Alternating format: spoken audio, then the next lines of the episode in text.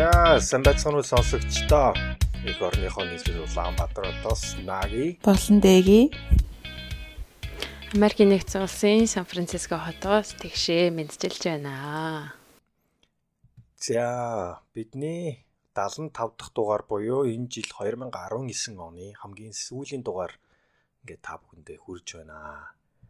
Тэг хамгийн сүүлийн дугаараараа бас нэг энэ жил гарсан те гараад баг ерөөсө 3хан сар болж байгаа бас дэлхийн олон уншигчдэд бас хүрсэн байгаа. Гэхдээ маш тийм маргаантай нэгэн номыг та бүхэндээ хүргэхээр бэлэн болгоод байна л да.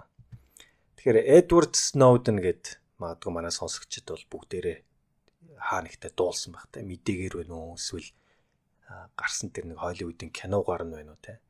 Тэгэхээр бүгдээрээ энэ Эдвард Сноуден гэж яг ямар хүн байсан бэ? Яаж яваад Америкийн засгийн газрын одоо шүдний хараанд нь зоогдчихоо тий яаж яваад их орноосоо явахаас аргагүй байдалд хүрсэн байдгээр энэ бүгдийг одоо энэхүү дугаараас та бүхэн олж мэдэх болно. Яагаад гэх юм бол Edward Snowden олон жилийн дараа тий одоо чинь бараг 6 7 жилийн дараа өөрийнхөө намтрыг өөрөө бичиж сонсогчтой хүргэсэн байна тий уншигчтай хүргэсэн байна. Тэгэхээр энэ ном бол Edward Snowden-ы бичсэн Permanent Record гэж ном байгаа.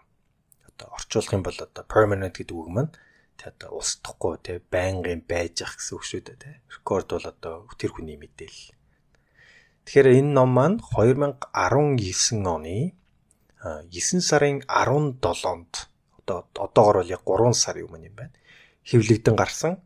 А гарсан өдрөө Америкийн газар те Америкийн төв засгийн газар Эдвард Сноуден болон энэхүү номыг хэвлсэн хэвлэлийн компанийг шууд нөгөө Америкийн төв шүүхэд өгсөн байгаа. А мэдээж шалтгаан бол Эдвард Сноуден урд нь Америкийн Central Intelligence Agency буюу тагнуулын төв газар тэ National Security Agency буюу үндэсний аюулгүй байдлын агентлагт ажилтан болон гэрээ контрактор ажиллаж байсан. Тэр үедээ гэрээ байгуулсан боловч тэр гэрээг одоо нууцлын гэрээгээ цуцлна одоо үгүйсгэн гэх юм уу те а Америкийн засгийн газартай холбоотой тагнуултай холбоотой бүх мэдээллийг одоо ингэж хүрэх нээлттэй дэлгэсэн гэрээгээ зөрчилсөн үйл явдал тэр энэ номноос олсон бүх орлого болон те а мэдээллийг одоо буцаж Америкийн засгийн газарт өгөх ёстой байсан. Энэ номыг гаргахаас өмнө Америкийн засгийн газраар хянуулах ёстой байсан гэсэн үндслэлээр шүүгдэх гэсэн байна. Тэгэхээр энэхүү шүүхэд өгсөн яг тэр Америкийн засгийн газрын шүүхийн мэдээллийг нь бол та бүхэн онлайнаар бүгдээрээ ороод олж болох юм байлаа. Тэрийг нь бас уншсан байгаа. Аа за тэгээд энэ ном маань одоо олон нийтэд хүрснээс хөрсөнд ороод ер нь бол Нью-Йорк Таймс-ын шилдэг номын жагсаалтанд 2 дугаарт шууд бичигдсэн байгаа гарангуутаа гэсэн үг тийм. Тэгэхээр мэдээж маш том хүлээлт үүсгэсэн ном байсан байгаа. Тэгэхээр э, энэ номыг 3 хэсгээс бүрдэж байгаа. Тэгэхээр бид гурав гуруулаа тэр нэг нэг хэсгээр нь аваад ярина те.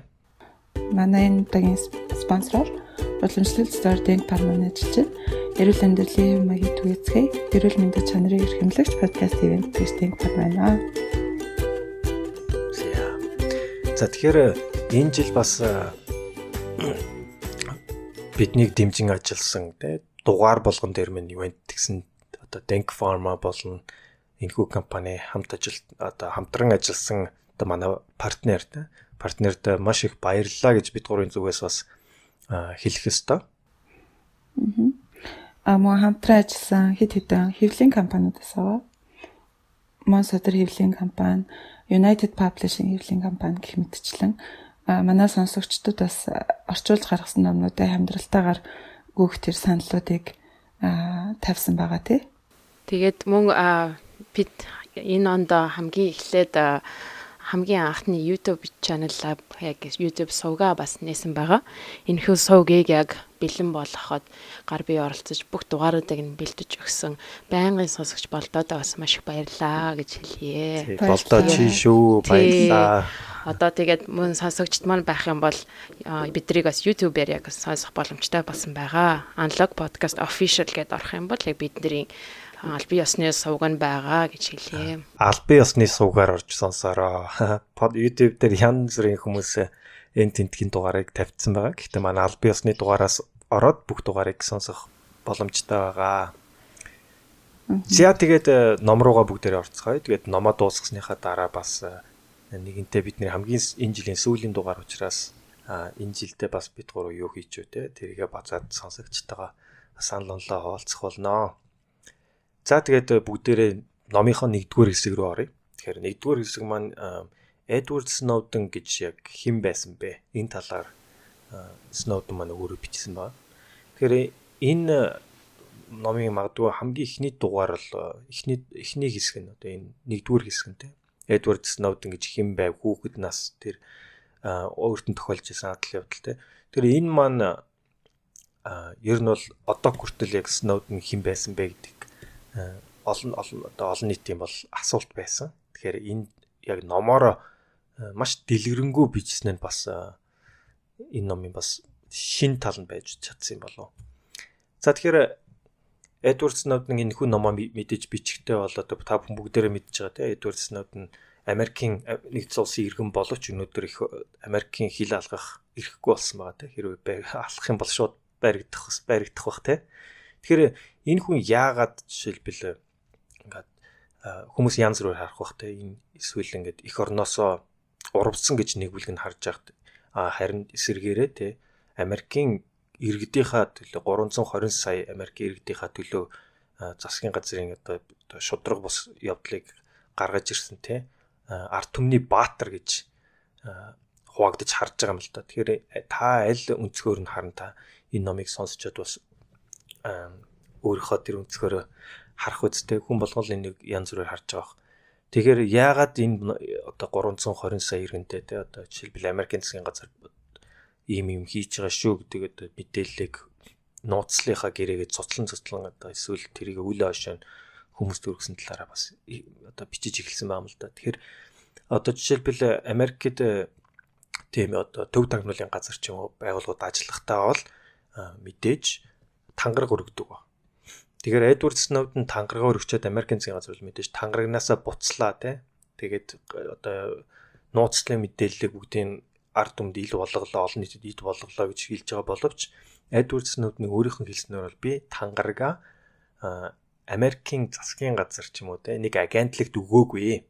Би тангарагийг бол Америкийн одоо олон нийтийн те ард түмний одоо хүсэл сонирхолт тийм үү? Ард түмэн их орондоо өргөсөн тангарагийнхаа төлөө би энэ мэдээллийг олон нийтэд тавьсан юм аа гэж хэлсэн нь бол одоо надад бол гайхалтай санагчлаа л дээ. Тэгэхээр бас нэг ариун шал ондоо өнцгөөс энэ хүн харж байна. Тэгэхээр энэ хүний өнцгөр одоо жишээлбэл яг энэ ном бичигдсэн байгаа тэгэхээр тэр хүний өнцгөр бас аа тэгэхээр энэ мэдээллийг харах хэрэгтэй болоо тий Тэгэхээр Эдвард Сноуден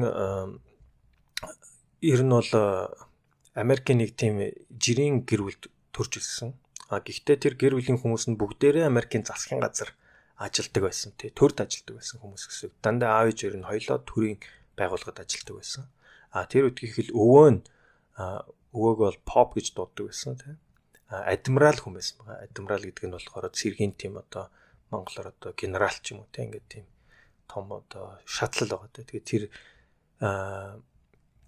одоо coast Coast Guard гэж одоо Америк одоо юу одоо тэрийг юу гэж орчуулдаг манайхан Coast Guard гэдгийг одоо одоо эргийн эргийн эргүүлтэй одоо тэгэхээр нэгсэндээ Америкчин бол ингээд тусаар хүрээлэгдсэн шүү дээ. Тэгэхээр яг тэр эрэг орчмыг хамгаалдаг те цэргийн албыг нь болохоор одоо Coast Guard гэдэг юм л да тэгэхээр ер нь бол өвөө нь тэнд ажилдаг байсан те. Тэнд бол бас нэлээд том цолтой.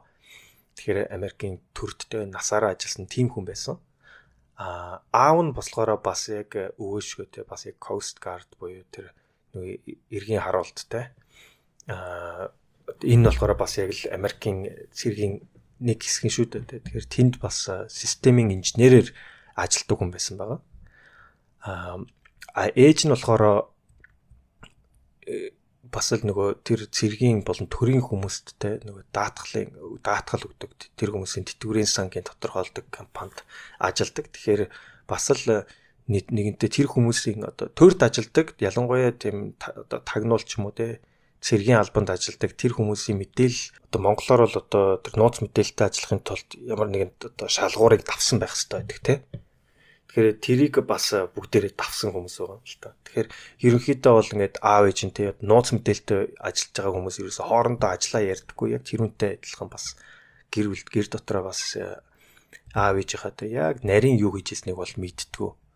Яг тэгвэл тэр ингээ ярих хэрэггүй байдаг юм байна л да гэр бүл хүртэл дотроо. А тэгээд э, ерөнхийдөө ингээд өсөж явахдаа бол аав нь бол дандаа ажилт руу ажилтаа анхаарал яваад өгдөг те. Ер нь бол ээж маань намайг өсгсөн гэж э, номон дээр хэлсэн байдаг те. А тэгээ ерөнхийдөө мань хүн ингээд одоо өсөж явах чи одоо чинь 36 та гэдэг чинь те. Одоо дөнгөж одоо залуу хүүхэд байж хат нь бол тоглодог тоглоом нь одоо Nintendo одоо Super Mario тоглож өссөн байгаа те. Тэгэхээр одоо Super Mario гэхэр магадгүй олон олон санахгүй ч магадгүй гэхдээ ерөнхийдөө бол нэг 90-ад оны үед алдарч ирсэн хүүхдийн тоглоом байгаа тий. Э, Япончуудын хийжсэн тий. Тэр үед одоо Nintendo эднэр ч бүгдээрээ Японы тоглоом байлаа шүү дээ. Тэгж яхад амьдралд нь бас тохиолдсон одоо хамгийн анхны хайр нь гэж хэлж байгаа. Тэгэхээр нэг сонирх тэр нь юу гэхээр десктоп компьютер буюу анхны тийм одоо олон нийт гэргэлж болох тийм компьютер зарагдаж эхэлсэн байгаа юм л да. Тэгэхээр одоо тэр нь бол лаптоп ч биш ингээд том процессортой компьютер байдаг шүү дээ. Тэгэхээр тэр компьютер дөнгөж анх гараад одоо олон нийтэд хүрж исэн үеэлтэй. Тэгэхээр тэр анх compact Presario 425 гэдэг компьютерийг те аав нь худалдаж аваад гэрийнхаа одоо галтгооны ширээн дээр анх тавьж исэн юм байна л да. Тэгэл тэр компьютер орж ирэл мань хүний сонирхол ингээ тэр чигээрээ өөрчлөгдөжсэн байна. Тэгээ ерөөсөө бүх цагаа компьютер дээр л өнгөрөөдөг болсон. Тэгэхээр энэ бол гэр бүлийн компьютер байсан боловч ерөөсөө мань хүн те нэг ондоо бусад гэр бүлийнхаа гишүүдийг ингээд суу баг суулгах цаг цаг боломжч олохгүй ингээд тэр компьютер дээр ингээд ер нь бол ингээд уягдцсан байсан те. Тэгэхээр Эдвард Сноуден бол доороо нэг дээр нэг ихчтэй. Тэгээ айлын бол ингээд айлын хоёр хүүхдийн нэг нь. А тэгэл тэр компьютер дээр бол ерөөсөө тэр компьютерийг ухаад те ерөөсөө бүгдийн энэ тэр хүний яг ингээ хувийн сонирхол байсан л та ухаад тэр компьютер дотор яг яаж ажиллаад байна гэж бүх талаар нь ингэж судалж эхэлсэн те. А тэгээ тэрнээс гадна компьютер маань мэдээж тухайн үедээ бол утасны шугамар интернет ордог байсан те. Тэгэхээр интернетэд ингээд орж эхэлсэн. Тэгэл интернетэд ороод ерөөсөө тэр хүн интернетэд бол ингээ бүр ингээ донттлоо те интернетийг судалж эхэлсэн байгаа юм л да. Тэгэхээр тэр үед бол одоо интернет бол өнөөдрийнх шиг ийм хэмжээнд бол хүрч хөгжөөгүй байсан те. Тэгэхээр интернетэд жоохон хоббитой маягийн хідэн хүмүүс хоорондоо одоо янз бүрийн форумаар хоорондоо ярилцаж те асуудал гарах юм бол тэрэнд хоорондоо шийдэлцэж тэгдэг үе байсан байгаа. Тэгэхээр тэр үеэс л одоо нөгөө интернет дөнгөж гарч ирээд те үнэхээр интернет орчин маань ингээд урд өмнө нэг хизэж байж байгаагүй те хүн гэд жоохон хүүхд том хүн хамаагүй хин гэдгийг мэддэхгүйгээр интернеттэй хоорондоо холбогддог тийм одоо орчныг ингээд бүрдүүлж чадсан байсан л да. Тэгэхээр тэр тэрүүнд бол ерөнхийдөө мань хүн бол орцсон интернетээр одоо олж олж болох ямар мэдээлэл нь бүгдийг хайж тэ тэгээд тэгээд цаашаага ингээд ухаад яваад хахаар одоо бид нарын өнөөдөр хакердах гэж яриад байдаг тийм үү. Тэгэхээр хакердах гэдэг маань ерөнхийдөө л нөгөө одоо мэдээж альва систем ажиллахад тийм одоо дүрм байгаа тийм үү. Тэгэхээр тэр дүрмийг нь олж мэдээ тэр дүрмийг нь магадгүй зохиосон хүмүүсээс нь илүү эсвэл тэр дүрмийнхэн хаана асуудал байна те тэр тэр асуудал асуудал ч юм уу цоорхоо байна. Тэр цоорхоогоор нь орж те одоо хакерт одоо хакердах уу эсвэл мэдээллийг өөрчлөгч гэдэг юм уу тэрийг хакердах гэж бид нэр яриад байдаг те. Тэгэхээр хакердах гэдэг нь заавал компьютер дээр эсвэл интернет дээр байх албагүй те. Тэгэхээр ямар ч систем дээр ингээд дүрмийн дүрмийг мэдж байгаа дүрмийнх нь цоорхоогоор нь нэвтэрч орохыг л одоо хакердах гэдэг шүү дээ. Тэгэхээр мань хүн бүр ингээ 10 жилд байж байхдаа тий ер нь бол хакердах гэдгийг жинхэнэ утгаар нь бас хийжсэн байгаа юм л да тий. А ер нь бол 10 жилдээ бол ингээд хичээлдээ айгүй тийм нэг дуртай биш те. Тэгээ багш нь ингээд ингээд хичээлдээ огт ярьдгүй болохоор ингээд бүр шалгалт одоо оюун ухааны те IQ шалгалт хүртэл хийлгэж үтсэн байгаа. Гэтэл яг үндэ IQ дээр бол эн чинь амар өндөр он авч хөвгт штэ тий 145 гэдэг чинь бол уучлаа айгу өндөр оноо тий айгу ухаантай байхгүй тэгтээ хичээлдээ огт нэг тийм сонирхолтой Тэгээд нөхөдөөний аялахтаа ярьдаг болохоор тэрнээс ичээд ярьдаг байх жишээтэй тий. Тэгэхээр хин дээр нэг номон дээр нэг хакердсан анхны нэг жишээ байгаа юм л да. Тэр нь нөгөө хичээл дээрээ те ингээд багш нь ингээд дүн авах одоо мэдээж хүүхдүүдэд жилийн нөгөө жилийн дүн өгөхдөө те нийт дүнгээ чи 10% тэр 20% тэр гэл өгдөө штэ. Тэрний 10% нь жишээлбэл гэрээний даалгавар те аа тэгэл үлдсэн нь одоо жишээлбэл шалгалт ч юм уу тийм нас гэхэд ерөөс нэг гэрийн даалгавраа хийх дургу. Гэрийн даалгавраа хийхийн оронд ерөөсөө нэг компьютер дээр л цагаа яаж өнгөрөөх вэ? Яаж явал нэг хурдан хичээл дуусгаад компьютерээ өдөржингөө шинжэнгөө нохох уу гэдэл тийм толгоо одоо бодол толгоонд нэргэлдэг байсан ба тий. Тэр үед нь одоо гэрийн даалгавар одоо хичээлийн туршдаа хийгээд те ерөөсө 10% авд юм бол гэрийн даалгавраа болоод босдуул дээр нь ерөөсө сайн оноо аваад тэгээд яваад ихсэн байгаа юм л та. Тэг тэгж одоо нэг дөрмийн одоо мэдчихээ тэрүүгээр нь хакертаж эхэлсэн гих жишээ нэ те. А тэгээд тэр үеийн хэл нөгөө интернетэд орж явахдаа Los Alamos те гэд одоо цөмийн одоо цөмийн одоо тэр ч одоо nuclear гэхээр одоо юу одоо цөмийн те цөмийн энергийн лаборатори үндэсний лабораторийн вебсайтыг нь хакертаад хактаж байхдаа ерөнхийдөө вебсайтын те хамгийн одоо эмзэг газрыг нь олоод те тэгээд IT руу нь имэйл бичижсэн байгаа юм л да тэр үед. Тэгээ буцаад IT нэгээд нөгөө залгаад баярлалаа гэж хэлэхэд нь ээж нь утсыг аваад бас шокнд орж явах жишээ нэ. За тийм залуу одоо баг насыг өнгөрөөгд аа тэгээ ерөнхийдөө бол high school одоо буюу одоо 10 жилээ төгсөлгөө орхи одоо хаяад те аа тэгээд тухайн хотынхоо жижигхэн community college гэж жижигхэн коллежд өөрөө орж исэн байгаа юм л та. За тэгээд э, энэ хүний амьдралд бас хамгийн тохиолдсон нэг том үйл явдал ингээд ерөөсөө одоо хийх хэмээгийн сонголтын ч гэсэн шулуун болгож өгсөн нэг зүйл бол Америкт э, Америкийн Америк руу нэг хоёр онгоц ирж мөргсөн шүү дээ те яг Нью-Йоркийн дэлхийн худалдааны төвийг те 6 сарын 11-нд ирж мөргсөн одоо үйл явдал тохиосон байдаг те. Тэгэхээр энэ 2001 онд болсон баха те. Манайхан 2001 оны 9 сарын 11-нд. Тэгэхээр энэ явдал болоход те энэ хүн одоо энэ хүнд маш том бас одоо хөөгний хувьд бас хүн дээр хүлээж авсан байна. Тэр 9 сарын 11-нд болсон халдлага бол Америкийн 2977 хүний амийг авч утсан байдаг юм байна л да. Гэхдээ энэ хүн энэ дээр бас ингээ хилж байгаа үнцг нь бол те а тэгсэн ч гэсэн Америк буцаад тэр 3000 гаруй Америкийн иргэнийг авсан тэр те халдлагын эсрэг тийм үү авсан үйл ажиллагаа нь бол ингээ дэлхийд даяар баг ингээ 1 сая хүн хүн орчмын те амийн бас авсан байдаг юм аа те. Тэгэхээр энэ дээр бол Америк буцаад ямар одоо хариу үйлдэл үзүүлсэн маань те өөрийнх нь бодлоор бол Америк хамаагүй ондоо тэр шууд дайнд явах биш харин энийг те боломж гэж ашиглаад Америкчуудыг хооронд нь те одоо үн цэнээр нь те нэгтгэх тийм маш тийм боломж байсныг ингээ буруу ашигласан эсвэл сайн ашиглаж чадаагүй гэсэн одоо өнцгөөс нөгөө харддаг юм байлаа. Тэгэхээр энэ за тэгээд энэ 9 сарын 11-нд болсон үйл явдал бол мань хүнийг ерөнхийдөө би тэгвэл эх орныхоо төлөө би тэгвэл ямар нэг юм хийх ёстой байна. Тэгвэл сурсан мэдснээ бас эх оронд өгзүүлэх ёстой байна гэж одоо нэгсэнтэй цусыг нь бол хөөргсөн байдаг. Тэгэхээр энэний дараа нэг удахгүй бол мань хүн зэрэг одоо Америкийн цэргийн албанд орхоор болсон.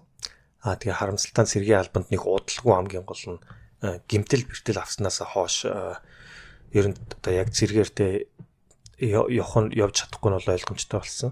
А гэхдээ цэргийн албанд тэгэж сурж байхдаа бол маш маш их юм их сурсан байдаг те. Мэр хүн тэр үедээ бол жоохон нэг depressionтэй байсан те. Depression гэнэс одоо сэтгэл сэтгэлийн сэтгэлийн уналтын одоо нэг жоохон им одоо тэр ч одоо өвчин шүү дээ те. А а гэхдээ яг цэргийн албанд явснараа бол энэ хүн өөртөө итгэх итгэл нь бас айгүй сайжирч те. Тэгээ за цэргийн алба болохгүй ч гэсэн тэгвэл би өөрийнхөө чаддаг тэг компьютер одоо интернетийн одоо юм ч бас нэлээд хугацсан те тэрний хобби та. Тэгэхээр энэ магадгүй авьяасаараа тэг би их орондоо яагаад өөрийнхөө тэг хойно нэмрээ оруулж болохгүй гэж те. За тэгэж тэрнээсээ хойш тэгэхээр ерөөсөө хэрвээ одоо тагнуулын газар ч байдаг юм уу те яг ингээд тэр өөрийнхөө одоо мэдлэг чадвараа ашиглах тийм газруудаа тий ажилд орохын тулд security clearance буюу түрүүн нэг би жоохон гацаадсан үг байна clearance гэдэг үг байна те. Тэгэхээр тэр нь ерөнхийдөө Америкийн тийм төрийн одоо нууцлын мэдээлэлтэй холбоотой ямар ч агентлаг газар ингээд орсон бай. Тэр нь хувийн компани байгаад одоо жишээлбэл тагнуулын төв газар тэрийг контрактор авдаг ч юм уу те. Яг тэр хүмүүс бол бүгдээрээ тийм одоо одоо clearance clearance-ээр буюу тийм одоо нууцлын мэдээлэлтэй ажиллах тийм шалгуурыг ингээд бүгдээрээ хангасан байх хэрэгтэй гэдэг юм байна л да. Тэгэхээр тэр нь болохоор дотроо 3 шатлалтай тий. Аа тэгэл мэдээж одоо жишээлбэл багаас их рүү тэгэл confidential буюу тий нууц тэгээд secret буюу одоо яг жинхэнэ нууц тий. Аа тэгээд top secret буюу маш нууц гэдэг ерөөс нөгөө англи англиараа өөр тий.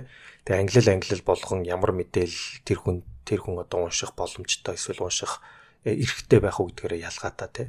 Top secret буюу тий хамгийн том одоо шалгуур нь бол тий маш нууц мэдээлэлтэй ажиллах тийм одоо боломжтой эсвэл одоо эрхтэй хүмүүс гэсэн үг л дээ.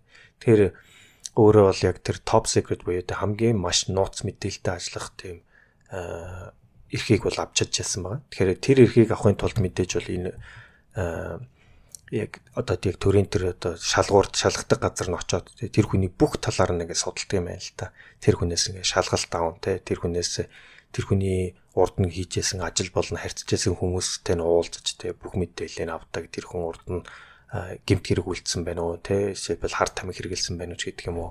Аав ээж нь ямар хөө байна те урд нь тэгээд а тэр тэр үтгийхэл урд нь хийжсэн ажил сурч ирсэн сургуульд багш тань хүртэл уулзаж те а хамгийн гол нь тэр хүн ямар нэгэн буруу юм хийсэн байна уу гэхээс гадна бас тэр урд нь тэр хүний амьдралд байгаа зүйлүүдийг тийм үү жишээлбэл одоо blackmail гэж буюу те одоо жишээлбэл тэр хүний эсрэг ашиглах боломжтой байна уу гэж ингэж яг хоёр талаас нь харддаг юм байна л да. А тэгээд 22 хон наснда бол энэ хүн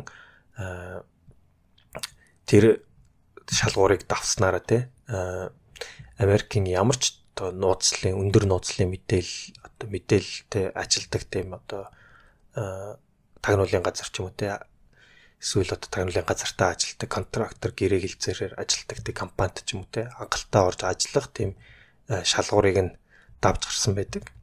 За тэр үедээ бол энэ энэ залуу бол 22 хон настай байсан те. Тэг 22 настай. А тэр үедээ бас ингээд найз охинтойгоо болцсон.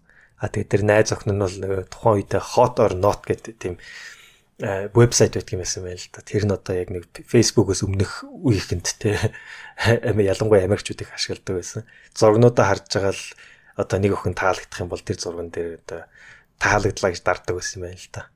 Тэгээ хоёр талаас хоёулаа зурган дээр дарчих юм бол тэр хоёр ингээд чатлах боломжтой те. Яг тэгэж одоо интернет дээр бас одоо өөрийнхөө өнөөдөр бол амьдралынхаа хань те ленц гэдэг анх уулзч ирсэн байдаг юм байна. За ингээд ямар ч байсан Snowden гэж хэн байсан бэ гэсэн ихний бүлэг маань ингээд ерөөхдөө дуусч байгаа тий хов хүний хувьд. Аа. За тэгээд хоёр дахь бүлэг дээр нь болохоор яаж ажлынхаа карьерийг эхэлсэн талаар нь гардаг л да. Сайнагийн хэллээ нөгөө одоо ус орондоо зүтгэхтэй тэнцийн хүсэл эрмэлзэлтэй өөрийнхөө компьютерийн ур чадварыг ашиглаад тагнуулын ерөнхий газар ч юм уу эсвэл үндэсний аюулгүй байдлын агентлаг гэх мэтчлэн тийм томоохон байгууллагад орж ажиллах сонирхолтой байсан. Тэгээд нөгөө мэдээллийн нууцлалыг нууцт нэвтрэх тэр хамаг шалгуурыг давцсан болохоор эхний ээлжинд үндэсний аюулгүй байдлын агентлагийн нэгэн төсөл дээр орж ажиллах болдог. Тэгээд тэр төсөлтөө яг бас нөгөө IT-гаар ороогүй л дээ. Харуулаар ордог. Тэгээ нөгөө шүн нөгөө төслийнхаа шин байрны ингээд барилгын үйл явц энтрийг нь хяндаг тэгээд тийм нэг харуулын ажилтан болсон. Гэхдээ яг хуу ямар ч яасан юм улсын том байгууллагад орсон юм чинь эхнийхээ жижиг алхмыг хийчлээ гэж өөрөө дотроо бодчихсон. Тэгээ хэсэг хугацаанд ажилласныхаа дараа энэ бол миний хийх гээд байгаа зүйл айгүй тойроо зам юм байна гэдгийг ойлгосон. Ягаад тэгэхээр хэрвээ үнэхээр л IT-гаараа шууд ингээд ажиллаад улсын томоохон төсөл төсөлтөөр ормоор байгаа л төрийн ажилтан болохоос илүүтэйгээр хувийн байгууллагт орж ажиллаад хувийн байгууллагын IT мэрэгчлэн болж ороод тэгээд тэр хувийн байгууллага нь улсын одоо тагнуул ерөнхий газартай ч юм уу те гэрээ контракттай тэр гэрээт ажилтан болоод орох юм бол улсын томоохон төслүүд дээр шууд энэ улсын байгууллагад ажиллах боломжтой гэдэг юм байна гэдгийг нь олж мэдсэн. Тэгээ үүндээ бол Америкт төрийн байгууллагад ажилладаг 5 хүн тутмын нэг нь ийм гэрээт ажилтан байт юм л да угаасаа.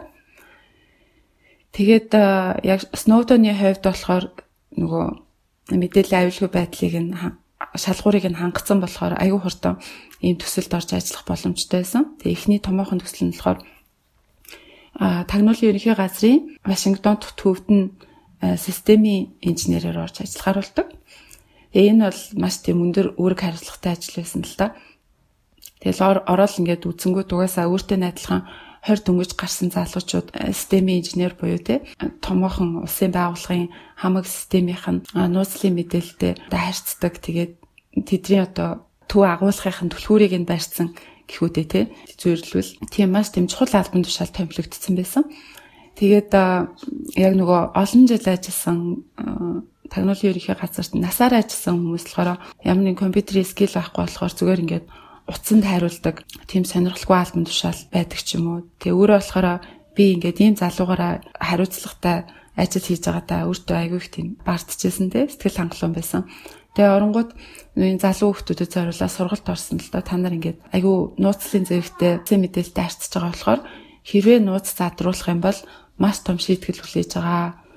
Аа тэгээ бүр тэрийг ингээд жишээ баримттайгаар үзүүлээд өмнө нь нууц задруулсан гэрээт ажилчид бол үндсэн ажилчдын жишээг нь ингээд хаан дээр бүгдийн томор зургийг харуулж байгаа айлгаж ингэж тайлбарлажсэн. За тэгээд Snowden энэ үндсэн тагнуулын газар шөнийн одоо ээлжинд ажиллаж эхэлдэг 7 оны 3 3 өдөр нэг өдөр ажиллахдаа 12 цагаар ингээд шөнийн ээлжинд гараад тэгээд ямар нэгэн сервер унтрах, ямар нэгэн алдаад энэ тэгэл гарах үед тэрийг нь засах асуудлыг шийдэх тийм үүрэгтэй. Тэгээд энэ албан тушаалдаа 9 сар болсон. Тэгээ ажиллаж байхдаа юу гэж бодсон бэ гэхээр за би ингээд өөрийнхөө төрж ус газраас нэг хэдхэн цаг яваад хурцчих юм Вашингтонд ирээд ажиллаж байна. Тэгээ офисын ажил хийж байна. Ерөөсөө би ингээд энэ чигээрээ байх юм бол насаараа ингэж ажилласаар байгаа л энд даатах юм шиг байна. Энэ яг миний хүсэж байгаа зүйл мөн билүү? Би ерөөсөө дэлхийн ертөнцийг үзээгүй штэ, газар орон хараагүй штэ. Энэ чигээрээ байх уу гэд өрөөсөө асууж хэлсэн. Тэгээд нөгөө ажиллажсэн тагнуулын ерөнхий газрынхаа гадаад дахь салбарт нь ер нь аплайдад үзье гэд тэг өргөдлөө гэсэн чинь тэнцсэн. Тэгээд гадаадын өөрийнх нь мөрөөдөл нь бол гадаадын ямар нэгэн дайн болж байгаа газар очиод одоо компьютерийн скиллийг ашиглаад ус орондоо зүтгэе гэсэн тийм мөрөөдөлтэй байсан. За тэгээд энэ програмд нь тэнцсэн болохоор юуны төрөнд эхлээ 6 сарын сургалт тренинг л доо Америк дотор. Тэгээд тэр тренинг дээр очиод ингээд үзсэн чинь тэр сургалтын байр нь ингээд маш тийм онцгой газар байсан э, сургалтын орчин нь маш тийм ядмаг дутмаг тэгээд хамгийн юм ингээд эвдэрсэн нэг тийм хуучин тэ мотелт ингээд байрлалтай. Одоо маш олон цагаар сургалт ордог. Тэгээ илүү цагийн тиймэрхүү цалин мөнгө багтай. Тэгээ өөрөө бол нэг тоогоогүй л дээ. Харин цуг сурч исэн хүмүүс дотор нь бол нэг гэр бүлтэйгээ цуг тэр сургалт нь хүрээд ирсэн ингээд гэр бүлээ авч явах хэвээр тийм өндөр хариуцлагатай бас хүмүүс байсан тэр хүмүүс нь ингээд гомдлоод энэ арай л хитрхи орчин нөхцөл байна. Чи нэг хилээч чи одоо арай нэг багш нар чамайг тоодог чи одоо сургалтанд явж байгаа хүмүүс тундаасаа сайнаараа тий хилээд өгөөч гэд гуйсан. Эхлээд сургалтын албаны дарагтаа хэлж үтсэн чинь тоогоогүй. Тэгэхээр тэрний дарагт нь ингээд имэйл бичээд одоо сургалтын байрны журам дөрөв энтрийг ингээд хавсаргаад мэйл бичсэн чинь гайхалтай хариу ирээд сая сургалтын байрыг нь шинчилж өгсөн байгаа. Тэгээд нөгөөдөг чинь ингээд аюу баярлж чи хэд хоногийн дараа дээрээс том дарга нь хурч ирээд нөгөөдгийг чинь дуудаад чи одоо яасан эсэргүү нөхөрвэ тагнуулын ерөнхий газарт бол дээдлийн хаалтан тушаалын хүнийг хөндлөх ёстой байдаг дуулгартай авах ёстой байдаг гэх тийм лекц уншижсэн. Тэгээд сургалтын төгсгөл 6 сар болоод сургалтын дуустал. Сургалтын төгсгөлд өөрөө бол Snowden дайн болж байгаа нутаг дэвсгэрт очиод ажиллах сонирхолтой тентхийн элчин элчин сайдын яамд одоо IT-ийн мэрэгчлэнээр томилогдох сонирхолтой байсан. Гэтэл Европын те Швейцарын Женев хот руу томилцсан. Яагаад тэгж байгаа юм гэсэн. Энэ бол айгүй бол надад төсөн шийтгэл байсан баха. Намайг ингээд олон юм яриад илүү дутуу дуурсан болохоор миний хүслийг биелүүлээгөө харгалзаж үзээг баха гэд. За тэгээд Женевт найз охиноо дагуулад очиод ажиллахаар болдог. Хэдэн жил ажилладаг. Тэгээд өөрөө болохоор элчин сайдын яамд IT-ийн мэрэгчлэн за тэгээд янз бүрийн эвдэрсэн систем бий болон хардвер, софтверийн асуудлуудыг шийднэ гэж бодоод очисон чинь яг үндэ болохоор энэ нөгөө тагнуулын ерөнхий газрын ажилчдад туслах тийм ажил байсан. А Женевт ч нөө нэгдсэн үндэсний байгууллага их зэрэг томоохон байгууллагуудын төвүүд нь байдаг. Тэр байгууллагуудын олон улсын байгууллагуудын системд нэвтрээд тагнуул хийх мэдээллийг нь хулгайлах тийм ажилтан туслах а үндсэн үүрэг ролтойсэн нь мэдсэн. Тэгээд тийм ажиллаа хийжсэн. Яг их үедээ ингэ өөрт нь аягүй сонирхолтой одоо өөрийг нь үнэхээр сорьсон өмнө нь нөгөө жоох уйдгартай ажил хийдэг байсан бол энэ Женевт бол маш их олон талаар өөрийг нь сорьсон тийм ажил хийдэг байсан болохоор сонирхолтой байсан. Гэхдээ яг энэ бүх хийж байгаа зүйлийнх нь үр дагавар нь юу байх вэ? Том зураглалаараа одоо урт хугацаанд ямар үр дагавар гарах уу гэдэг ч юм уу тэр талаар огт боддггүй байсан байна л да. За тэгээ байж байгаад 2009 онд тагнуулын ерөнхий газраас гараад үндэсний аюулгүй байдлын агентлаг NSA гэдэг National Security Agency гэдэг Америкийн томоохон төрийн байгууллагын IT-ийн мэрэгчлэлтнэр Японд руу тухайн байгууллагынхаа Аз намхан далайн бүсийн төвд нь очиж ажиллахаар ингээд өргөдлөө өгөөд тэгээд тэнцээд очиж ажилладаг бас найз өхнөө дагуулад. Тэгээд Японд байж байгаа хугацаанд юу анзаарсан бэхээр тэр NSA гэдэг Америкийн тэ томоохон үндэсний аюулгүй байдлын агентлаг нь мөртлөө ингээд системийнх нь асуудлыг нь мэдж байгаа мэрэгжилтэнч дутмаг тэгээд тэдний өөртөө нөгөө мэдээлэлээ хадгалж байгаа байдал мэдээллийн аюулгүй байдал гих зэрэг бүх зүйл нь маш тийм хангалтгүй байдалтай байгааг мэдсэн. Наад зах нь л одоо улс орон болгонд цуглуулж байгаа мэдээлэл нь хааны газар ингэж бакап хийгддгүү хадгалагддгүү тий а тийм асуудлууд байгааг анзаарсан болохоор өөрөө ингээд асуудал өвшүүлээд тэг шийдлийг нь гаргаад тэг амжилттайгаар ажиллаж байсан байгаа. Тэгээ нэг удаа нэг Хонконг конференц тэлтгэл тавихаар болдог. Тэгээ тэр илтгэл нь болохоор хятадын Америкийн одоо оюуны өмч рүү хэрхэн халтж байгаа талаарх тийм илтгэл байсан. Тэгээ тийм тийм илтгэл тавих болсон болохоор тэрний хадлаа судлаад байжс ч үнэхээр хитийн төр засаг бол иргэн болгоныхоо үйлдэлийг ингэж хяндаг, тагнадаг гэдгийг нь олж мэдээд яна одоо манай усаас тэгж байгаа юм биш байгаа та гэж сэжиг төрсөн Америкийн төр иргэдээ ингэж тагнуулж байгаа л энэ бол зөвхөн Америкийн иргэдээр зогсохгүй. Ягаад тэгэхээр дэлхийн нийт интернетийн хөдөлгөөний 90% нь бол Америкийн компаниудын үйлчлэгээр дамждаг. Amazon, Facebook, Google гэх мэтчлэн тэгээд Америкийн төр засаг эдгээр байгууллагуудын систем нэвтрэх хэрэгтэй, мэдээллийг нь авах хэрэгтэй байдаг болохоор Америкийн төр дэлхийн бүх иргэдийг ингэж хууль бусаар тагнуулж байгаа юм биш байгаа даа гэдэг тийм хардлага төрөөд өөрөө сайн дураараа ингээд ухаж үтсэн байна л да. Тэгээд үтсэн чинь ерөнхийлөгчийн тандалтын програм гэдэг нэг тийм програм байдаг талаар ингээд мэдээ тэгээд жоохон с хижиг төрөөд тэгээд энэний ингээд олон нийтэд ил бас репортон дээр нь юу гэжсэн бэ гэхээр нөгөө 2001 оны терроризмын халдлагын дараа ингээд усын одоо аюулгүй байдлын үүднээс иргэн болгоныхоо тий хинтээ ямар байдлаар уцаар ярьсан тэр бүх мэдээллийг нь хэрвээ төр хүсэх юм бол Гэт тэр мэдээллийг нь авах боломжтой, сонсох тэр яриаг нь сонсох боломжтой гэдэг э, тийм одоо програм байсан. Тэгээд э, тэр програмын талаар илүү дэлгэрэнгүй мэдээллийг авах гээд үндэсний аюулгүй байдлын агентлагийн нөгөө одоо нууцын зэрэглэлтэй мэдээллүүдийг ухаж үзсэн чинь ерөөсөө нөгөө их усүр нь болох репорт нь олдохгүй мэдээллийн их усүр нь ерөөсөө олдохгүй тэгээ ерөөсөө дэлгэрэнгүй мэдээлэл байхгүй байхаар заа заа гэдээ орхисон байжээс чи хэдэн сарын дараа нөгөө өндөр зэрэгэлтэй репорт нь репортын хуулбар нь ингээд өөрөө гараад ирсэн. Нөгөө Snowden гайхаад нөгөө репортыг ингээд эргэлзээ эргэлзээ уншиж үзсэн байна л да. Тэгээд уншиж үзсэн чинь тэр нь нийтэд нөгөө олон нийтэд ил болсон мэдээлэл шаал үр зүйл бичигдсэн байсан. Энэ дээр юу гэж утгсан байсан бэ гэхээр Stellar Wind гэдэг нэртэй тийм програм байт юм байна л да. Тэр програм нь болохоор 2001 оноос эхлээд Америкийн төр засаг бүр иргэн болгоныхоо одоо гар утсуулан компьютертэй холбоотой бүх мэдээллийг ингээд цуглуулад хадгалж идэг аа. Аа тэгээд тэрний гэсэн үг вэ гэхээр одоо та хэрэг гар утас хэрэгэлдэг компьютер хэрэгэлдэг л бол төр таныг хизээ хаана байсныг мэддэг те локейшноор ингээд мэдчихдэг. Тэгээд хинтээ ямар мессеж юм уу яриа хийсэн мессеж бичлсэн, имэйл бичлсэн, уцаар ярьсан гэдэг бүх мэдээлэл нь хадгалагдж идэг. Интернетээр уцаараа юу хайж исэн гэх мэтсэн тэр нөгөө браузерийнх нь мэдээлэл нь history ч гэсэн үлдсэн байдаг гэдгийг болохоор мэдэж авсан. Тэгээд бүр ингээд маш тийм хувийн орон зайгүй мэдрэмж төрөөд өөрийгөө тагнуулж тагнуулуулж байгаа гэсэн тийм мэдрэмж аваад энэ мэдээлэл бол мэдээж хэрэг их нэртэй хийж чадахгүй хүнд ч хийж чадахгүй ийм маш тийм нууцлын зэрэгтэй зүйл олж мэдээд энээсээ болоод гүн хямралд орсон байгаа. Угаасаа нөгөө гүн хямралд орохдоо амархан байсан болохоор гүн хямралд ороо. Тэгээд Америкта буцаж ирээд уг нь бол өндөр алтан тушаалтай маш том цалин мөнгөтэй ажилд ажиллаж амьдрал нь сайхан байсан боловч төр засаг ингээд иргэдийнхаа мэдээллийг хууль бусаар цуглуулж байгаадаа энэ одоо Америкийн компаниудын олж аваад байгаа энэ ухаалаг гар утас ухаалаг төхөөрөмжүүдээр дамжуулаад мэдээлэл асар их мэдээлэл ингээд цуглаг цугларч байгаадаа энийг төр засаг цаанаас хууль бусаар ингэж цуглуулад хадгалаад дуртай үедээ тагнуулж байгаадаа гэсэн тэр сэтгэлийн үнд нь байсан тэр одоо эн чинь арчлал муу юм уу гэдэг эргэлзээ бол байсаар байсан. Тэгээд энээсээ болоод хямраад бүр татдаг тийм өвчнөд хүртэл басан байгаа. Тэгээд унж тусдаг юм татдаг өвчнөд болоод яалтчгүй одоо ажилласаа чөлөө аваад тэгээд нэг хэсэг би одоо цаашаа яах ёстой вэ гэд бодоод тэгээд нэг энэ бүлэг дуустдаг байгаа. За тэгээд 3 дахь бүлэг буюу хамгийн сүүлийн бүлэг рүү орё гэж бодож байна. Энэхүү бүлэг дээр одоо та бүхний мэддэг зүйлт нь Snowden яаж мэдээллийг тий шүглүүлж нийтэд зарласан гэдэг хэсгээр орох болно. За тэгээд ээ хэлснээр Snowden маань биеийн байдал нь муудаад ингээд ажилласаа нэгэнтэй гараад амралт авдаг байгаа. Нилээ хэсэг хугацааны эмчилгээний дараа биеийн байдал нь арай дээрдээд буцаад ажилдаа ордог. Энэ удаа харин Хавай Америкийн нэгдсэн улсын Хавай муж дээр ажиллаа эхлэхээр болдог.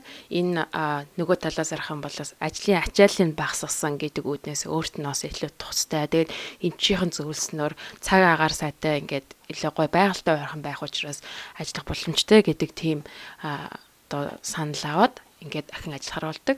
Энд чинь Хавай дээр ерөнхийдөө бүр ингээд газар доор ингээд нөхсөн та бүхэн санаж байгаа дэлхийн 2 дугаар дайны үед Hawaii мужийн Pearl Harbor-ыг бомбогдсон байгаа. Тухайн үед үндэсний одоо тагнуулын ерөнхий газрын энэ нэм том төсөл байсан. Газар дөрөх тэр төсөл тэрхүү байгууламжийг ашиглаад Hawaii мужийн Oahu гэдэг арал дээр энэ хөө байгууламжид ажилтдаг болсон байгаа.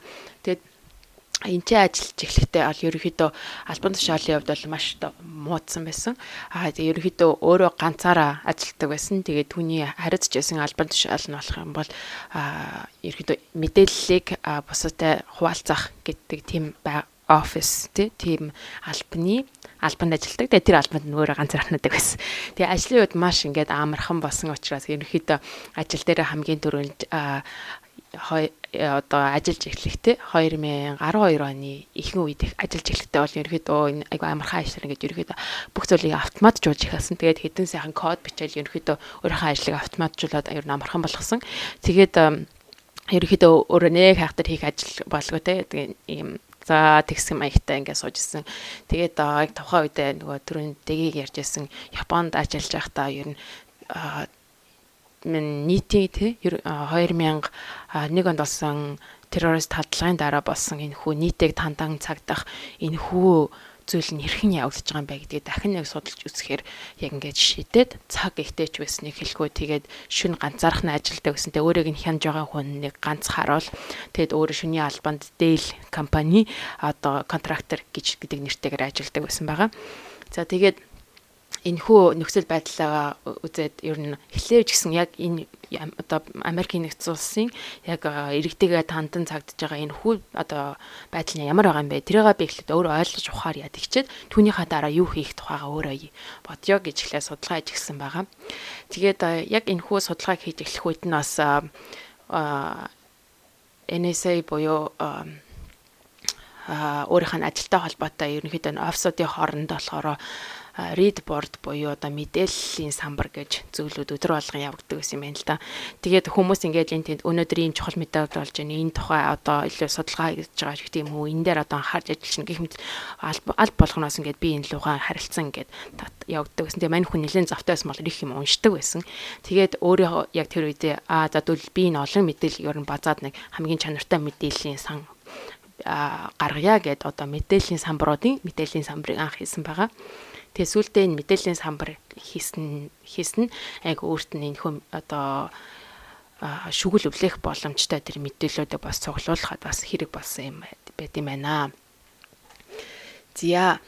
Тэгээд ерөнхийдөө 2012 оны дунд үеэр эхлээд энэ хүү mass surveillance буюу одоо олон нийтийг тий танд нь сагдж байгаа энэ хин зүйл нь бол ерөөхдөө яг үнэн бодтой зүйл юм байна гэдгийг бол өөрөө яг улам уншаад судлаад ер нь ойлгож эхэлсэн. Түүнээс хагаад одоо яг түрүүндээ хэлж байсан утасны шугамыг хандах ч гэдэг юм уу те одоо бүхний яриаг сонсох бүх зүйлийг одоо хаана явж байгааг нь мэдэх гэдэг зүйлийг бол Америкийн нэгдсэн засгийн газар бол хүмүүсийн зөвшөөрлгүйгээр хийжсэн. Өөрөөр хэлбэл энэ Америкийн нэгдсэн үндсэн хуулийн дөрөв дэх нэмэлт өөрчлөлт гэж үүдэг Fourth Amendment гэдэг тэр нь болохоор хөв хөний мэдээлэл болон хөрөнгө одоо гэр бүл гих мэтчсэн зүйлсүүдийн зөвшөөрлгүйгээр одоо гар хөрийг хориглоно. Одоо зөвшөөрлгүйгээр хүнд халдах, түүний тухай мэдээлэл цуглуулах гих зэргийг бол хориглодог ийм хүний эрхийг хамгаалсан нэмэлт өөрчлөлтөдөг. Үүнийг нь бол ингээд тэр чигээр нь Америкийн засгийн газар зөрчиж байгааг нь бол өөрөө ингээд мэдэж авсан. Тэгээд тэгвэл одоо энийг мэдэж авчид тэгвэл одоо юу хийх юм бэ те? Үүний тухай юу одоо би яаж нийтэд хүргэх юм бэ гэдэг тийм өөрт нь бол одоо шүгэл үлээх тийм сэтгэл төрж эхэлсэн байгаа. Тэгвэл яг тухайн үед нь одоо ингэ шүгэл үлээ гэдээ хэлчихээр Америк нэгдсэн улсын засгийн газараас таниулын ялангуяа энэ газраас харахад болохоор өмнө иймэрхүү зүйлүүд хэрэг учирч байсан боловч бид нар бол оо ийм байхгүй энэ нууцлын өндөр зэрэгтэй зүйл учраас ийм огт байхгүй гэдээ анханаас шууд хасаад харин нөгөө талаас нь шүүлүүлэх гэсэн хүмүүсийн энэ хүн бол худлаа зүйл яасан тагнуулын мэдээлэл рүү буцаа худлаа хандахыг оролцсон гэдэг үднэс ерөөхдөө өндөр тийм шийтгэл хүлээгддэг байсан юм байна л да. Тэгэхээр хэрвээ мань хүн ганцаархнаа зүгээр ингээд байгаа мэдээллийг ингээд цацлаа гэж бодоход хэрвээ ямар нэгэн байдлаар мэдээллийнхэн те хэвлэл мэдээллийнхэн түүнийг нь зөвөр хүлээж авахгүй хүмүүс зөв тэдрийг ойлгохгүй байх юм бол зөвхөн өөрөө өөрийгөө одоо хохироогоод тэгээд хинч түүнийг нь болохоор ойлгохгүй тэгээд олон нийтээр энэ хүүдэр танан цагдж байгаа байдал нь мэдэгдэхгүй өнгөрнө гэдэг зүйлийг бол өөрөө бас энэ хүү тухайн үед болж байсан үйл явдлуудтай хараад бас ухаарч исэн. Түүний нэг жишээ нөх юм бол NSA буюу үндэсний аюулгүй байдлын агентлагийн дарга Джеймс Клапер гэж хүн байсан. Тэгээ Джеймс Клапер нэгэн хэвлэл мэдээллийн ярилцлаган дээр эцэтгүүлчийн асуулт нь болохоор одоо NSA нь тэ үндэсний аюулгүй байдлын газар нь болохоор маш олон сая хүмүүсийн утасны тэ мэдээллийг болон утасаар ярьж байгаа зүйлийг нь зөвшөөрлгүйгээр тагналдж байгаа гэж үнэн үү гэхэд үгүй тийм ерөөсөй байхгүй гэж бичигчгүй хариулж ирсэн. Гэх мэтчлэн ерөөхдөө хэвлэл мэдээллийнхэн цацсан ч гэсэн Америк нэгдсэн улсын засгийн газраас гарсан ч гэсэн Snowden-ийн хувьд бол ямар нэгэн боломжгүй байгаа юм шиг өөрт нь бас санагдчихсэн. Тэгэхээр энэ хүн шүгэл үлээх зүйлээ баш бодлоготойгоор хийх шаардлагатай байна. Өөрөөр хэлбэл дөрөвдөг засгийн газар гэж баар хэрэгэлдэг Fourth State буюу хэвлэл мэдээллийнхнийг яг зөв сонгох шаардлагатай байна гэдэг зүйлийг яг өөрөө энэ бодож эхэлсэн байгаа хамгийн түрүүнд нь бодож эхэлсэн зүйл бол Нью-Йорк Таймс-ийн э, хамгийн эхлээд тий маш ихтгэл даах хамгийн том байгууллага юм чинь одоо сонгоод энэ зүйлээ бүх юм хэлдэг юм л гэж бодсон болоо ч яг өмнөхөн бас тэрнтэй холбогдолтой тэгээд хэрэгүүд гарч ирсэн учраас ер нь энэ тухай хүрхгүй байя тий гэдэг э, зүйл дээр сонгогдсон байгаа. Тэгээд тэгвэл би яаж энийг сонгох юм бэ? Хүмүүс одоо тэр одоо ямар хэвлэл мэдээлэлтэй ямар сонины газартай газрыг сонгвол хамгийн түрүүнд сайн хүмүүст зөв хөрөх вэ хүмүүс зөв энэ тухай анхааруулга өгөх вэ гэж бодсон чинь нөгөө талаас нь харахаар засгийн газар өөрсдөө тэрхүү хэвлэл мэдээллийн одоо сэтгүүлчдэг ч юм уу тандж байгаа тэрхүү сэтгүүлчтэй хамгийн гол нь холбоо ярих юм бол зөв юм биш үү гэдэг арга замыг олж авсан байгаа. Тэгээд үүн дотроос Washington Post-ийн Laura Poitras, Guardian гэдэг сэтгүүлийн Glenn Greenwald гэдэг хоёр сэтгүүлч яг энд нь тохирох юм байна гэж бодоод энэ хоёрыг ер нь холбоо барья гэж ингэж холбоо барья гэж шийдсэн. Гэхдээ сэтгүүлчдийн хувьд ингээд хэвлэл мэдээлэл техник харахад бол өөрийнх нь Эдвард Сноудны хийжсэн энэ технологитой холбоотой зүйл нь болохоор сэтгүүлчдэд бол бүр ингээд ойлгоход тун хэцүү, энгийн хүмүүст ойлгоход хэцүү зүйл байсан. Техникийн талаас тайлбарлахаар ингээд маш тэ хүнд хэцүү зүйлүүд байсан учраас үнийг хэрхэн яаж ойлгомжтой тайлбарлах вэ? Энгийн хүнд ч гэсэн ойлгомжтой тайлбарлаа, сэтгүүлч ойлгомжтой тайлбарлаад түүнийг нь энгийн хүмүүст хэрхэн хүргэх вэ гэдэг нэг шалгуур. А тэгээ хоёр дахь нь болохоор 2013 оны 3 сарын үед бас ажиллагдсан тэр зүйл нь болохоор түрүүний хэлж байсан Джеймс Клапер гэж үндэсний аюулгын болон газрын дарга нь болохоор тухайн үед конгрессор хүртэл ингээд батлагдаад ингээд гарсан нөгөө худлаа ярьж байсан хүнийг нь хүртэл конгресс ингээд баталчихсан. Гих мэтчлэн зүйлүүдсэн байгаа. Тэгээд үүнтэй бас анхааралтай хандах шаардлагатайгаа бас өөрөө ойлгож эхэлсэн юм. Тэгэхээр нэлээд одоо шүглүүлж олон нийтэд энэ мэдээллийг цацхын тулд нэлээд бэлтгэх шаардлага шаардлагатай болсон. Тэг үүний нэг нь болохоор баримтжуулах асуудал байсан байгаа. Тэгээд мань хүн Хавайд ажиллаж байхдаа э, NASA буюу үндэсний аюулгүй байдлын энэхүү офисоос бүх шаардлагатай мэдээллүүдийг авах шаардлагатай болсон. А ерөөдөө та бүх мэдж байгаа компьютер дээр бичигдсэн баримт бичиг болгоомд бол өөрийнх нь метадата гэж байдаг. Тэрнийг хэн үүсгэсэн, хизээ үүсгэсэн, хэн тэрэнд харсан ч гэдэг юм уу те. Тэгээ түүнээс гадна энэ хүү одоо үндэсний аюулгүй байдлын систем дотор ороод хин нэгэн ямар нэгэн зүйлийг документ те ямар нэгэн баримтыг олоод харах тэр фолдерыг онгойлгох, файлыг онгойлгох, тэрэн дээр одоо юм editing хийх ч гэдэг юм уу засвар хийх гих мэтлэн бүх хин хаана хизээ юу гэсэн гэдэг зүйл нь минут секунд дойлтойгоо хамт ингээ бичигдээд үлдчихэдэг. Тэгэхээр ямар нэгэн файлыг ингээд хүрэг ямар нэгэн файлыг копи хийх те тэр нь л өөр CD-рөө дамжуулах ч гэдэм бүх зүйлүүд нь мэдэгдэж байгаа. Тэгээд хэрвээ энэхүү файлууд нь нөгөө нэг сэтгүүлч дээр гараад ил гаргахад өөрөө энэ Snowden байсан байна гэдэг зүгээр ингээд тэрэн дээр нь бүгдийг ингээд бичээд үлдчихэж гэсэн үг те. Тэгэхээр маш аюултай байдалтай толгорсон байгаа. Тэгээ энийг түл хэрхэн авч гарах вэ гэдэг том асуудал дээр мань хүний өөрийнх нь яг мэрэгчлэлтэй холбоотой зүйлээс учраас өөрөө яг энийг зөв арга байдлаар хийж чадсан. Тэр нь юу байсан бэ гэхээр тухайн үед нөгөө дөрөв хэлжсэн мэдээллийн самбарууд гэсэн. Тэгээ мэдээллийн самбарууд дээр байсан мэдээлэлээс буцааж аваад өөрөө яг мэдээллийг хэрхэн түгээхүү гэдэг албаны албанд ажиллаж байсан учраас тэр өөрийнх нь албатай нь бас яг таарсан байгаа. Тэгээд тухайн үед хэрэглэгдэхгүй байсан хуучин компьютерүүдээрээс ингээд оруулаад тэгээд мини SD карт оруулаад тэгээд шүн нөгөө ажилдаг байсан учраас хитэн хамгаалтын хүмүүст байсан өөр хүн байгаагүй. Тийм учраас тэдрийг харгалаад өөрөө хамгийн анх ажиллахтай хамгаалтын албанд ажиллаж байсан учраас хамгаалтын албаныхан ямар байдалтай тэнцээ сууж идгийг мэддэг. Тэгэл хөөхөн жижиг сажиг яриа үүддэг ч гэдэг юм уу те. Гих мэтлэн байдалтайгаар а ерөөхдөө хэрэгтэй мэдээлэлүүдээ маш олон хэмжээний мэдээлэлүүдээ NSA-гийн буюу үндэсний аюулгүй байдлын албаны сүлжээнээс бол ингэж бүгдийг гэртээ авчирч чадсан байгаа. Гэтэ маш их ажисан. Тэ одоо үйл бодлол хөдөл болооныг нь мэдж байгаа гэдгийг нь бол хянах боломжтой гэдэг нь өөрөө мэдчихсэн учраас секунд тутмаа алхан бүрээ шал өөр юм шиг харагдуулахыг хүсэжсэн. Тухайлбал хэмэл гэрээс интернетд ордоггүй Starbucks ч юм уу одоо тийм интернет кафе шопоос мэдээж гарахгүй. Манайх юу гэдэг гэсэн бэлэр гудамжаар ингээ машинтаагаа яваад энэ чинь бидний мэдхгүй маш олон интернет сүлжээ wifi байдаг. Тэрний нэгнүүдээс ингэж байнга ороод тэгээд тэр байршлаа байнга өөрчлөлт гэдэг ч юм уу. Тийм байдлаар энэ холбогддог байсан Тэгээд гэртээ авчирсан мэдээлэлээ яг одоо нэг encrypt гэж хэрэгэлдэг.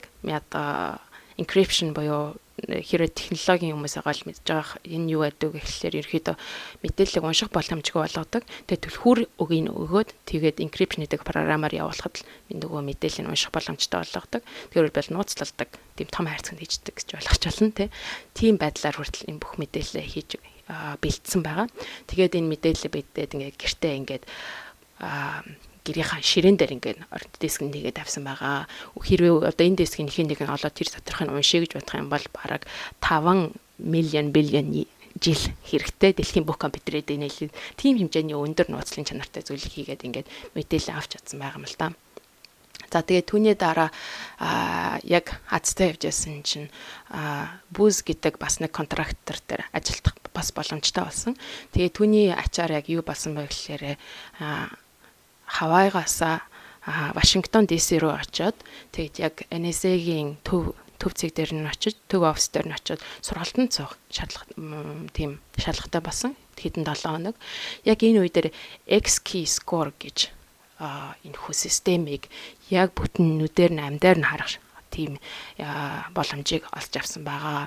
Энэхүү XK score гэдэг систем нь юу вэ гэхээр ерөөхдөө яг л шинжлэх ухааны уран зөгнөлттэй юм шиг санагдаж байгаа болоо чинь тухайн үедээ 2012 онд яг жинхэнэ бодит амьдрал дээр хэрэглэгдэжсэн програм байгаа. Тэр нь юу байсан бэ гэхээр Америкийн нэгдсэн улсад амьдарч байгаа хэний ч хамаагүй утасны дугаар, гэрийн хаяг, IP адрес буюу компьютерийн хаяг энийг хийгээд ингээд зүгээр та нар Google дээр юм хайдаг шүү яг тэрнтэй адилхан аль нэг нь хийхэд тэр хүний тухай бүх мэдээллийг хідэн цагт юу исэн хаашаа явуулсан хідэн төгрөгөөр юу авсан хаана хинтээ уулзсан юу гэж ярьсан утасныхон дугаар компьютерийн өмнө яаж суужсэн царай нь хүртэл нөгөө нэг видео камераар нүртэл ингээ бичигдсэн хүүхэд нь хідэн настай тэр нэг бүх ерөөсө бүх хамааралтай бүх хэмээг ингэж гаргах боломжтой юм програм байсан байгаа. Үүнийг анх удаа Snowden энэхүү шинэ албанд очснороо бүр амьдралдаа бүр яг анх удаа харж үзсэндээ бүр өөрөө нүдэндээ читгээгүй те энэ бол өөрөө бичснээр нь байх юм бол яг бодит амьдрал шинжилгээ ухаантай шинжилгээ ухааны зөгнөл зохиолтой хамгийн ойрхон байдлаар харагдах тэр зүйлээсэн гэж хэлсэн. Тэгээд тухайн үедээ бол одоо сэжиглэж байгаа одоо засгийн газараас сэжиглэж байгаа хүн байх юм бол тэр хүнийхээ тухайн ингээд одоо энэ хүн дээр флаг хийгээд те туг зоохот энэ хүн хэрвээ энэ компьютер хэрэглэх юм бол надад алерт өгөөрэй, notification өгөөрэй гэдэг ийм хүртэл юм одоо сонгох боломжтой байсан байгаа.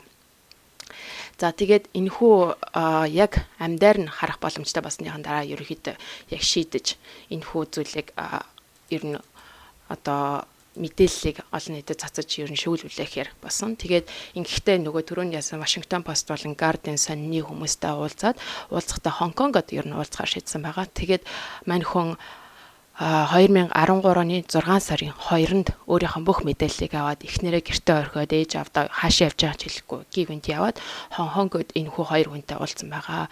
Та бүхэн санаж байгаа юм бол 2014 онд Snowden яг өөрийнх нь баримтат кино гарсан байгаа. Энэ хүү ярилцлага нь яг тухайн үед энэ Хонконгийн зочид бодолтой болсон хамгийн анхны ярилцлагыг ярилцлагын үеэр хийгдсэн энэ хүү кино байгаа юм. За тэгээд ингээд яг хамгийн анхны шүглүүлэх хүлээгдсэн тэгээд сондөр хэвлэгдсэн Guardian сондөр хэвлэгдсэн мэдээлэл нь 2013 оны 6 сарын 5-нд гардаг. Түүний дараа дахиад ингээд хэд 3 7 хоногийн туршид ингээд нэг нэгээр нь тий хэрхэн Америкийн нөхцөл бас дэлхийн бүх зөвхөн Америкийн нөхцөл бас дэлхийн бүх хамын мэдээллийг ингээд интернет холбогдсон бүх мэдээллийг тагнах цагдах боломжтой байгаа вэ гэдгийг бүгдийг ингээд дэлгэсэн түүнд хэрэглэж баримтуудыг нь дэлгэсэн маш том мэдээлэл гарч ирдэг байгаа. Тэгээ түүнийхэн дараа энэ хоёр суралцагч маань ерөөсөө чи видео стейтментийг хэрэгтэй тэгэхгүй бол ингээд засгийн газраас энэ худлаа юм ярьж байгааг ингээд ингээд ницаагаад байна гэж. Тэгээд видео стейтмент хийгээд өөр өөрөө ингээд яг сониноор гараад би Snowden байна. Би тэдэн настай тим тим ажил хийж ирсэн. Миний ярьсан бүх юм үнэн болно гэдэг одоо ч гэсэн интернет байгаах эдгээр зүйл хэлсэн байгаа. Ингээд мэдээж Snowden ингээд 2013 оны 6 сард ингээд Америкийн нэгдсэн улсын хамгийн том хэрэгтэн болж ингэж гарсан. Тэгээд энэ чинь Хонконгоос ямар нэгэн байдлаар одоо нөө asylum буюу одоо өөрийг нь ам аврах тийм дөрвөх ийм хэрэгтэй болоод дөрвөл одоо нэгдсэн үндэсний байгууллага маш олон орнууд бүгдэнд нь хүсэл гаргасан боловч хинж хүлээж аваагүй. Тэгээд хамгийн анх хүлээж авсан улс нь бол Эквадор улс байсан. Тэгээд Эквадор улс өөрсдөө нэгдсэн үндэсний байгууллагаар дамжуулаад тусгай тийм эрх тий зөвхөн агаараар дамжих эрхтэй тийм эрхийн пас буюу одоо төр зүрийн паспорт гэсэн өгөөд явуулдаг боловч тэр Эквадор руу орохын тулд Москва, Хавана, Каракас гэсэн гурван хотоор нисэх шаардлагатай байдаг. Тэгээд яг нисэн явжсэн хамгийн ихнийх нь болохоор Хонконгоос Москва руу нисээд тэгээд яг Москвад очиж Ширматавад 2013 оны 6 сарын 23-нд а Ширматавасын цус онгоцны бодолтой газарцдаг. Газардангуудаа шууд нөгөө нэг хөлийн харуулсан хамгаалтан дээр бичиг баримтаа өгсөн чинь ишээ яв гэд цусгай цаашаа өрөөнд оруулаад мань хүнийг Орсынхан а чамайг юу их жаа гэж мэдэж байна. Тийм тэгээ бид нартай ажиллах уу гэж санаал тавьдаг. Тэгэх юм бол бид нар энэ чамайг орогнуулъя гэж. Тэгээд өөрөө бол бүх мэдээлэл устгацсан байсан аль хэдийн. Тийм учраас надад ямар ч мэдээлэл авахгүй би хинээс төлөө ажиллахгүй би зөвхөн энийг бүх хүмүүс мэдээсэй гэж ойлгосон юм а гэдэг зүйлээ тайлбарлаж хэлдэг. За ингээд тэгсэн гэсэн чинь яг онгоцонд Хонконгоос Москва руу нисэж байгаа 10 хэдэн цагийнхаа нислэгийн туршид Америк нэгдсэн улсаас Snowden-ы паспортыг нь хүчингү олгоод тэгээд хаашааш нисэх ирэхгүй болгоцсон байдаг байгаа энэ яг өөрийг нь агаар дээр байх онгоцонд байж хугацаанд нь гэж болсон хэрэг явдал. Тэгээд мань хүн одоо ингээд Ширматавагаас тааш Хавана, Каракас, Эквадор орж чадахгүй болдог. Аа онгоцны бодолдоор ойролцоогоор 40-од хоног байсны эцэс зүйлргээ засгийн Оросын засгийн газраас төр зураг орогнох эрхийн бичгийг ойлгоод тэгээд одоо Snowden маань түүнээс хойш 6 жилийн турш Оросын нутаг дэвсгэр дээр одоо Москва хотод амьдарч байгаа юм байна. За тэгээд гэр бүлийнхэн тухай хэлэх юм бол түрүүн Наги хамгийн ихэнд ярьж байсан найз охин нь 2 3 жилийн өмнө Оросд очоод тэгээд тэр хоёроо Оросд хамт амьдарч байгаа. Тэгээд 2 жилийн өмнө гэрэлсэн юм байна. Зя сүүлийн хэсэг нь бол бүр яг кино шиг ингээд уншиж байхдаа үртлээ галзуурмаар тийм яг бүлэг болж таарсан. Тэгээд яг нөгөө нэг 13 хоноос хойш болж исэн үйл явдлуудыг ингээд хүүгээд уншингоо те яг номон дээр өөрөө ямар зүйл үзэж туулсан энтертэй ингээ харьцуулаад айгүй сонирхолтой бодож явдал биш гэж бодмоор тий. Тий. Тэгээд тий яг тэр үеэр бидний бас мэдж байгаа WikiLeaks-ийн Julian Assange гэдэг хүмүүс шиг Эквадор улсад бас төр зүрх орогнож амьдарч байгаа ч гэдэг юм уу. Тэр зүйлүүд бас нэлээд болдог. Тэгэхээр энэ засгийн газруудын хоорондох мэдээллийн сүлжээ гэж бас нэг юм бас том юм байгаа. Тэрэнд нь Канада, Америк, Англи, Австрал, Нью Зеланд улсад оролцсон ч гэдэг юм уу. Тэгэх юм бол нөгөө нэг би энэ луга нууцын зэрэгэлтэй мэдээллүүдийг хуваалцах гэдэг юм уу те. Гэх мэтлэн маш тийм том сүлжээ байдгийн байна гэдгийг бас энэ номоос бас мэдж авсан. Тэг бас Snowden-ыг дэмждэг хамгаалдаг хүмүүсийн community үүссэн баг тий. TED Talk энэ бас яриад тах шиг байсан шүү дээ 14 онд лөө. Тийм. Тэгээд тэрийг болохоор freedom speech гэсэн баха Snowden өөрөө тэрийг үсгэн байгуулад орсод байхдаа одоо ч гэсэн тэрийг удирддаг юм бэлээ. Тэгээд яг үүнтэй холбоотойгоор хэрвээ шүүгүүлүүлэх боломжтой хүмүүс ахын бол Secure Drop гэдэг тимаас олон нийтийн open source бас одоо платформ байдаг. Тийшээ хийх юм бол яг encrypted байдлаар бүх хүмүүсийн одоо документыг хүлээн авах боломжтой хэвлэл мэдээллийн газруудад мэддэх боломжтой тийм бас платформ байд юм байлээ. За тэгэхээр энэ ном уншлахны дараа бас жоохон айдас Харин сонирхолтой. Уцаан унтраагаал эргэн тойрныхоо бүх ухаалаг төхөөрөмжүүдийг унтраагаал. Тэгээ гар утсаа хэрэглэхгүй болчихно шүү дээ. Тэгээ яг тэгээд яг эднэр хэлэхдээ бол хувийн сонголт л гэдэг юм л да тий. Тий. Юу та жишээлбэл тэр аппуудыг ашиглаж байгаа бол таны мэдээлэл арт нь ингээд бичигдэж авах боломжтой. Эсвэл бичүүлэхгүй гэж байгаа бол огт хэрэглэхгүй ч юм. А тэрнээс гадна одоо жишээлбэл одоо Google-ийн Google те Amazon бүгдээрээ нөгөө ассистент гот болчлаа шүү дээ те. Тэгэхээр тэднэр нь бас бүх мэдээллийг ингээд тэр хүний одоо гэрт нь болж байгаа яригдж байгаа бүх зүйлийг бичиж авч явах бас боломжтой гэх мэтчлэн те. Тэгэхээр энэ өөрөө технологийн бас ирж байгаа бас сул тал нь гэх юм те. Тэгээ хүмүүс бас бодож магадгүй л те. Одоо нөгөө ингээд за бичиж авч байгаа л үгүй юм сүртэй юм те. Надаа угаа сануух юм байхгүй. Өө тэгээ мэдээл хадгалагтаад харин сайн юм шүү гэж бодчих магадгүй. Аа гэтээ та нар ингээд төсөөлөд үзтээ бүх мэдээллийг чинь бичиж аваад тэгээд нөгөө ухаалаг artificial intelligence-ээр хэрвээ ямар нэгэн жижигхэн дүрм журам зөрчиж байгаа юм бол тэрийг чинь нөгөө тагандаг камер бичиж авснаа. Таныг шууд торгодог ч юм уу. Тэ тэгээ нөгөө нийгэмд чи ямар олон юм gray zone саарл хэсэг байдаг үлээ. Юм болгон дүрмээр явдаг шүү дээ хаяада хүн ингээ бодож байгаа. За за энэ үед нь дүрмийн зөрчиж энэ үед нь ингээд дагаа явчих гэдэг юм уу. Тийм байдаг.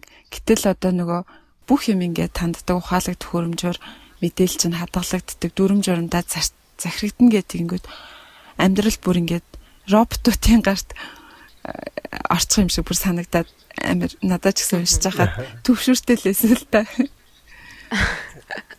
Гэтэ бас нэг номнод уншиж байхад яг наадах чинь жишээлбэл яг тийм зөвгнөлт кинон дээр гардаг үйл ажиллагаа биш яг ингээд одоо магадгүй дараагийн 5 10 жилд бодитоор биелэх магадлалтай зүйл. Оо бодтой бэлэх магадaltaй ш бүр одоо бэлээ явж байгаа. Яг болж байгаа зөвлөг гэж би бол бодож байгаа. Ягаад гэвэл хэрвээ та бүхэн интернетээр ямар нэгэн зүйл хайдаг байх юм бол хайх юм бол дараагийнхаа вебсайтн дээр ороход хажуу талд чинь юу гарч ирдэг вэ? Google Mail дээр чинь орох юм бол автоматар тань хийж байгаа бүх зүйлүүд чинь харагддаг. Google Mail дагаар дотор байгаа хин нэгэн танил мэйл явуулах юм бол та хэдийн Google Map дээр нь очсон. Та хэдэн цаг тэр үндэ энд уулзсан гэд ингээд зооцсон ч яг жишээ тий. Тэгэхээр бол интернет бүгдийг нь бол ер нь хянаж байгаа. Тэгэхээр энийг яаж хянуулахгүй байх вэ гэдэг нь бидний өөрсдийн сонголт тий. Аль хэмжээнд хянуулахгүй байх вэ? Бүх юмаа ингэж оф хийх үү? Эндээ зүгээр авах уу гэж. Гэхдээ бас өөрөө Snowden-аас номон дээрээ бичижсэн болохоор өө надад нуух юм байхгүй юм чинь зүгээр гэж байгаа нь бол ерөөдөө одоо хүний ярих тий үг бодол санаагаа илэрхийлэх зүйл байхад чинь өө би ярьдгүй юм чинь хүмүүс ярихгүйсэн чи ямар амаатай ингэж яагаад адилхан гэсэн үг тий. Тийм ирэхээр яад ингэж яагаад адилхан гэсэн үг. Тэгэхээр тийм байж болохгүй хүн болон хариуцлагатай хандах хэрэгтэй. Бидний үед ингээд нэг анзаарахгүй байж магадгүй тий. Гэхдээ бидний ирээдүйн хойч үе ямар хариуцлагагүй шийдвэрийг ингээ бидний үед гаргацсан бэ? Төр засагтай хяналт тавьж чадаагүй мүү гэдэг тийм юмыг аав ээж минь ямар тэнэг юм хийцэн бэ гэж бодохгүй байгаа да тий. Тэр дараа үеийнхаа өмнө хариуцлага хүлээгээд бүгдээрээ одооноос эхлээд а хяналттай авах хэвээр итгэвтэй авах хэвээр гэж хэлээд байгаа юм л та. Аа. Наа чи нөгөө Стивен Хокинсын яг номон дээр бас яг гардаг сануулгал та. Тэгэхээр ирээдүйн хойч үедээ бид нэр яг ямар нийгмийг бүрдүүлж өгсөн те яг тэр чинь одоо өнөөдөр бид нэр хийж байгаа сонголтоос маш шууд шалтгааллах учраас ялангуяа технологитой холбоо технологийн хариуцлагыг хэн үүрхийнтэй ямар хариуцлагыг ямар эрсдлийг нь анханаас нь тооцоолж тэр одоо хүрээллийг нь үүсгэх ёстой гэсэн чиглэлээр тэ. За за энэ хүрээдээ бүгдээрээ гурлаа ямарчсан номоо ингээд өндөрлөе те. Ном маань та бүхэн таалагдсан гэдэгт одоо итгэлтэй байна те. Ямар ч сонсож байгаа хүн болгонд бас нэгийг бодогдуулсан байх энэ бол бодит үйл явдал дээр тулгуурлан бичигдсэн ном одоо хүртэл яг бодитоороо явагдаж байгаа тий.